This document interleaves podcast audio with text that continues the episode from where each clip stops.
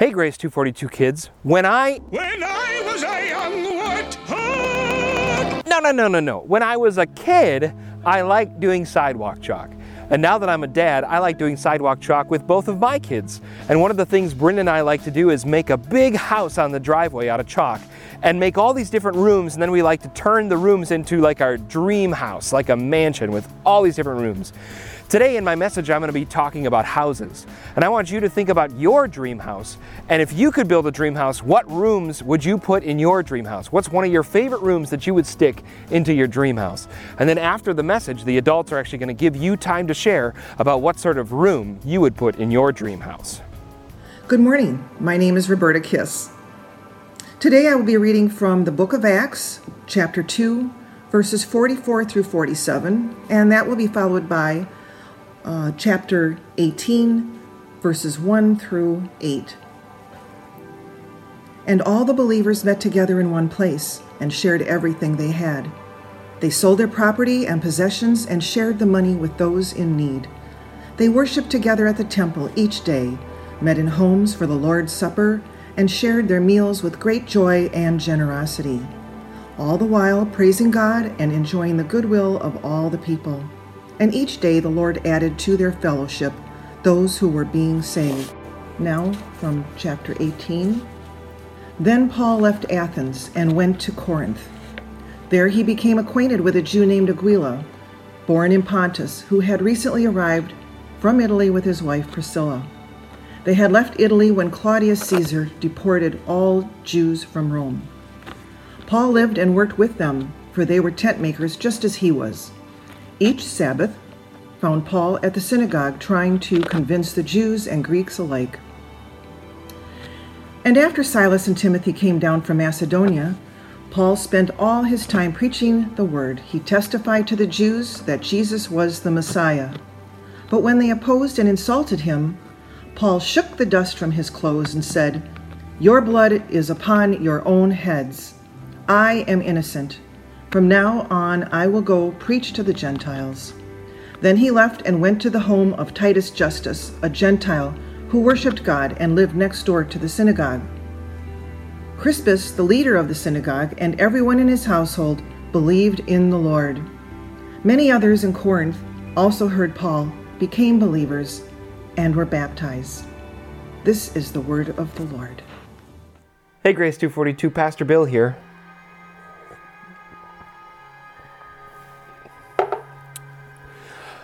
Question for you What do you do when your environment becomes less than hospitable to a large church gathering as you've known it for most of your life? What do you do when your environment, at best, hinders you and at worst, completely prevents you from gathering as a large group? What do you do? Many of you know that China is one of the least hospitable places for Christianity. And since the outbreak of the coronavirus, things have only gotten worse for Christians in China. In February, the government released an order banning giving out a location for certain, quote, illegal religious activities. Earlier this year, Christians had their homes raided, where their imagery in their homes of crosses and any Christian imagery was stripped and replaced with portraits of Chinese communist leaders. In May, the Communist Party raided the home of a Christian they affixed to the walls portraits of famous communist leaders from history and also the portrait of the current Communist Party leader Xi Jinping. And they told the residents of that home, These are your greatest gods. If you want ones to worship, these are the ones. In April, another Christian who was on disability had their monthly allowance canceled because they continued to attend worship services despite the government's orders. On March 13th, a Christian captured the video of the moment that Chinese authorities removed a cross. Another video captured the remains of a church that had been destroyed by communist authorities. Christians in China report that the government used these lockdowns as an opportunity to destroy these churches. Now, some of you might be saying, yeah, Bill, that's all the way over in China. That will never happen here in America. And my answer is, it's already come to our shores. Pastor Mike McClure of Calvary Chapel in San Jose, California, faces a fine of at least $220,000 for holding indoor services since May 31, the day of Pentecost, thanks to Governor Gavin Newsom's restrictions on churches during the COVID 19 pandemic. In the same county, Jack Trieber, the pastor of North Valley Baptist Church, moved services to the church parking lot after fines for not abiding COVID 19 restrictions rose to over $112,000. The 3,000 seat church was being fined $5,000 for every service indoors it held, as well as fines for other violations, such as singing. Also, I know I've mentioned him many times before, but my friend Seth Stevens is the pastor at Valley Bible Church in Clovis, California. They cannot meet in their building. They cannot hold in person worship services due to the state's restrictions. Now, two things can be true at the same time. Number one, is COVID 19 something that we ought to take seriously and protect our vulnerable populations from? Yes. Number two, ought we be concerned over the governmental restrictions that they've exercised over churches right now? Yes.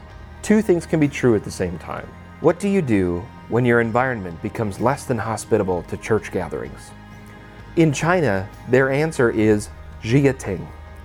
Jiating is a word that roughly translates to house church or family church or home church or congregation.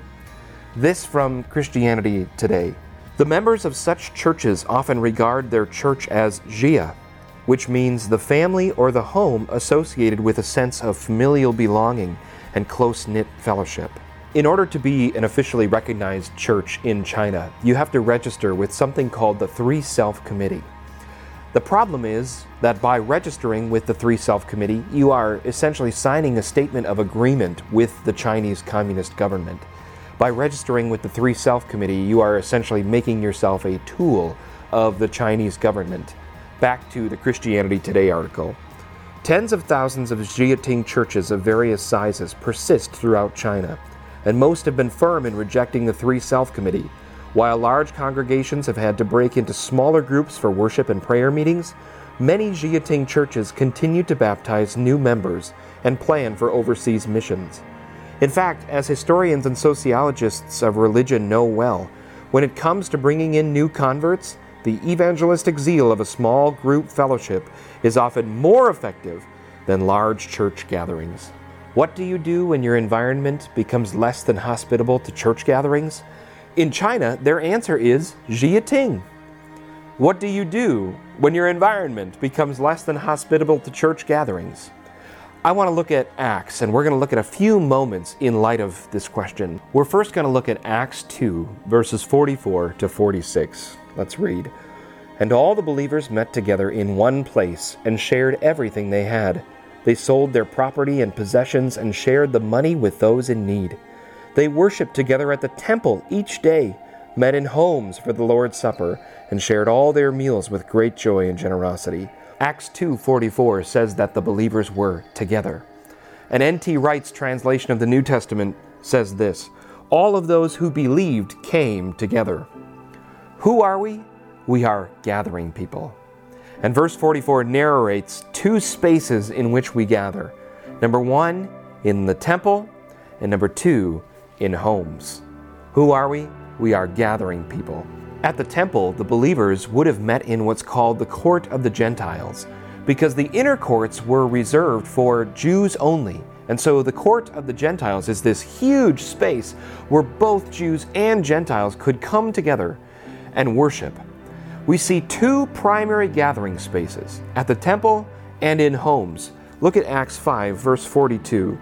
It says, And every day in the temple and from house to house, they continued to teach and preach this message Jesus is the Messiah.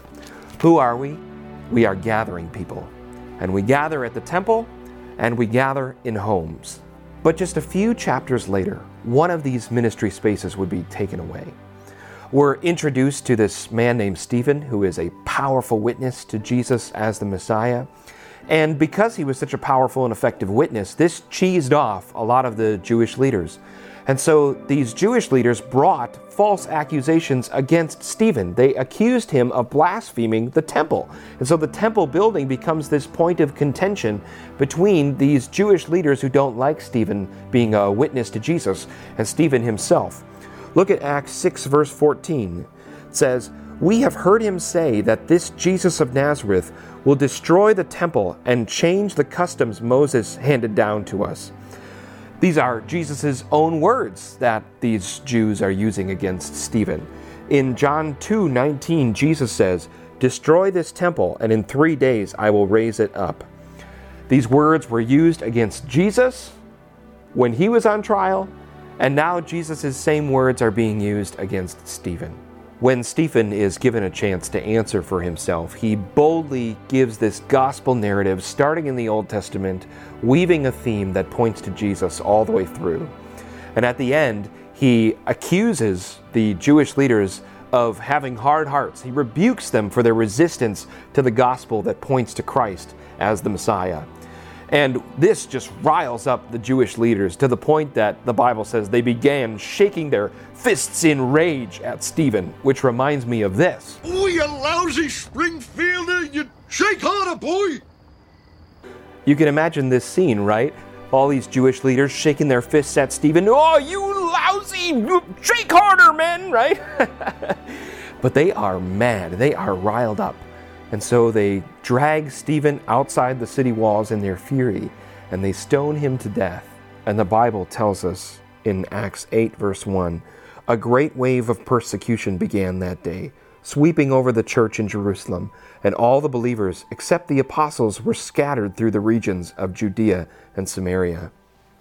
Two ministry spaces, the home and the temple, and the temple, because of Stephen's death, has just been taken away because the believers don't feel like it's safe at the temple anymore. The Jesus followers aren't going to gather in the temple courts when one of them just got stoned to death for testifying to Jesus as the Messiah. Two ministry spaces, the temple and homes, and the temple has just been taken away. What do you do when your environment becomes hostile to church gatherings? Flash forward to Acts chapter 18.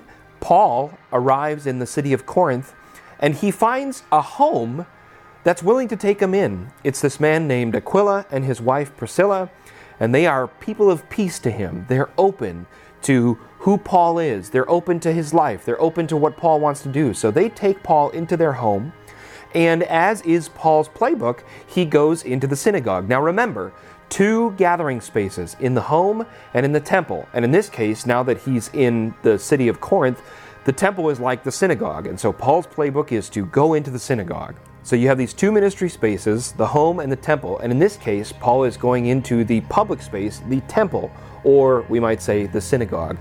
Paul goes into the synagogue, but things do not go well. Chapter 18, verse 6 says, They opposed and insulted Paul. So Paul, following the instructions of Jesus, shakes the dust off his feet and leaves. Two ministry spaces, the temple and the home.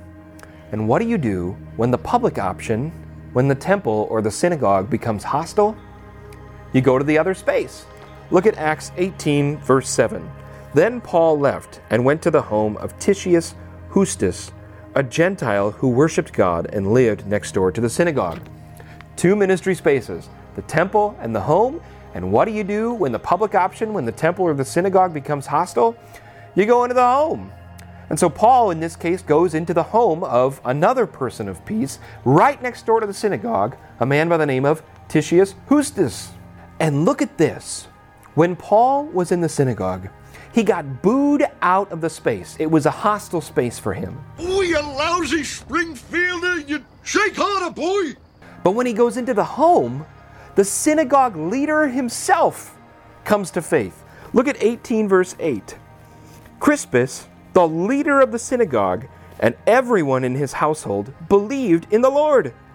Many others in Corinth also heard Paul, became believers, and were baptized. when Paul's in the synagogue, he gets booed out of the place.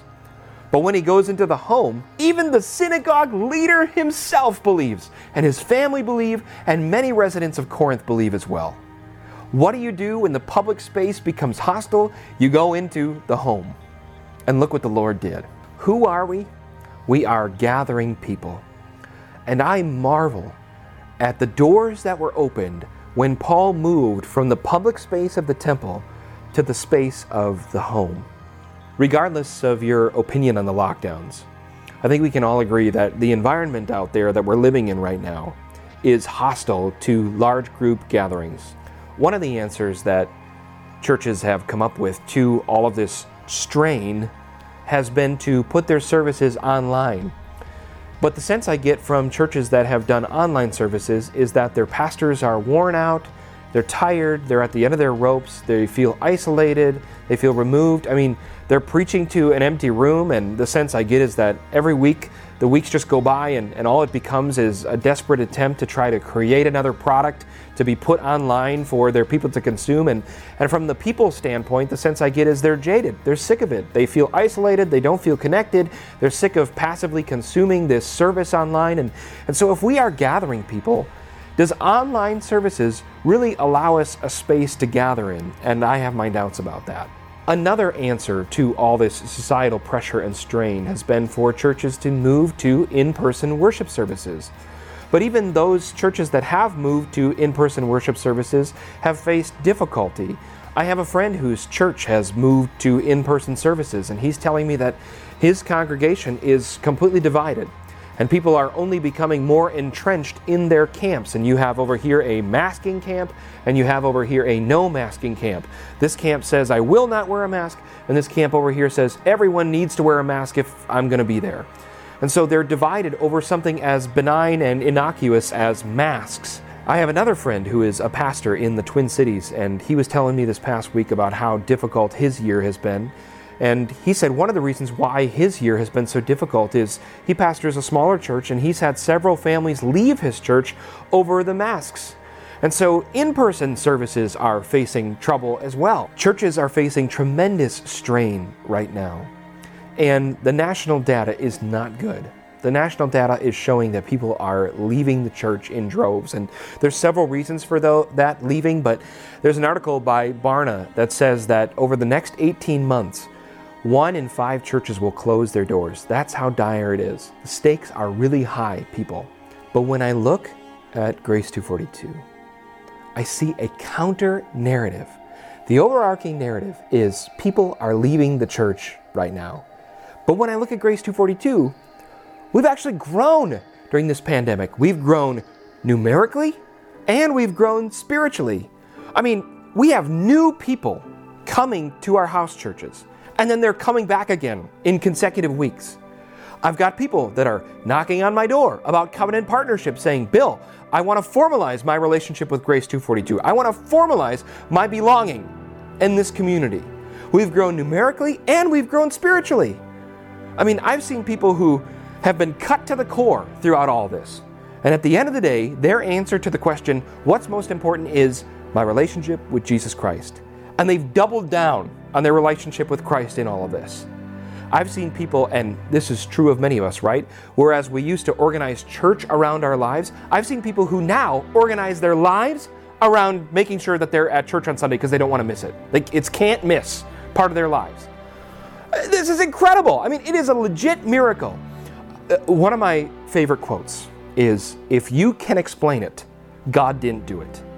And I can't explain the counter narrative I can't explain the growth when the overarching narrative is people are leaving the church. We have growth here at Grace 242. I, I can't explain it. And all I can do is just say, Thank you, Lord, for the miracle that you're doing in our midst. Thank you. I thank the Lord in all this, but I also want to thank all of you. I'm really proud to be Grace 242's under shepherd right now.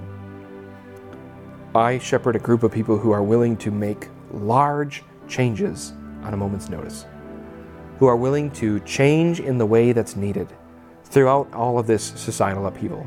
I shepherd a group of people who are creative and who are willing to try risks for the kingdom.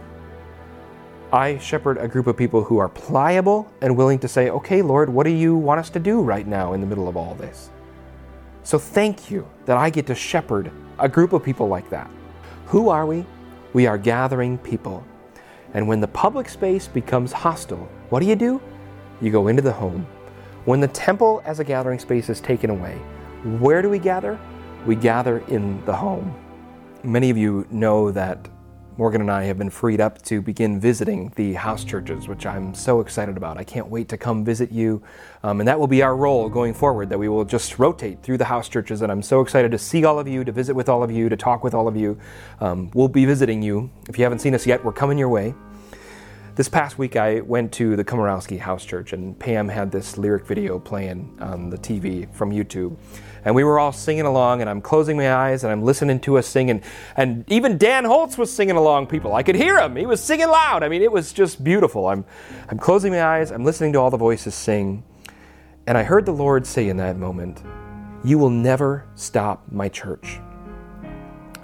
Because when the public gathering space, when the temple is taken away, what do we do? We just go into the home. I heard him say, You will never stop my church. And then I imagined a hydra. Like you cut off one head, you cut off the temple, and what do we do? Well, we just sprout a bunch of little other heads. You cut off the large gathering, what do we do? Well, we get smaller, and we just have all sorts of a bunch of other gatherings. And I'm closing my eyes, I'm listening to everyone sing, and I just started imagining all of our other house churches gathering in their respective spaces, praising the Lord in their own way that morning. And I can tell you, I've been to Bethel Music concerts, I've been to Matt Maher concert, I've been to For King and Country concert, and in a biblical, early church, simple sort of a way, singing along with that lyric video with the Komorowski House Church was an experience that transcended all of those other amazing concert experiences. Because I sat there, I closed my eyes, and I thought, this is the church. I get to shepherd a group of people that wants to be the church in all of this. And here we get to sing and lift our praises to the Lord, even gathered in all these other little spaces. God says, You will never stop my church. Who are we? We are gathering people.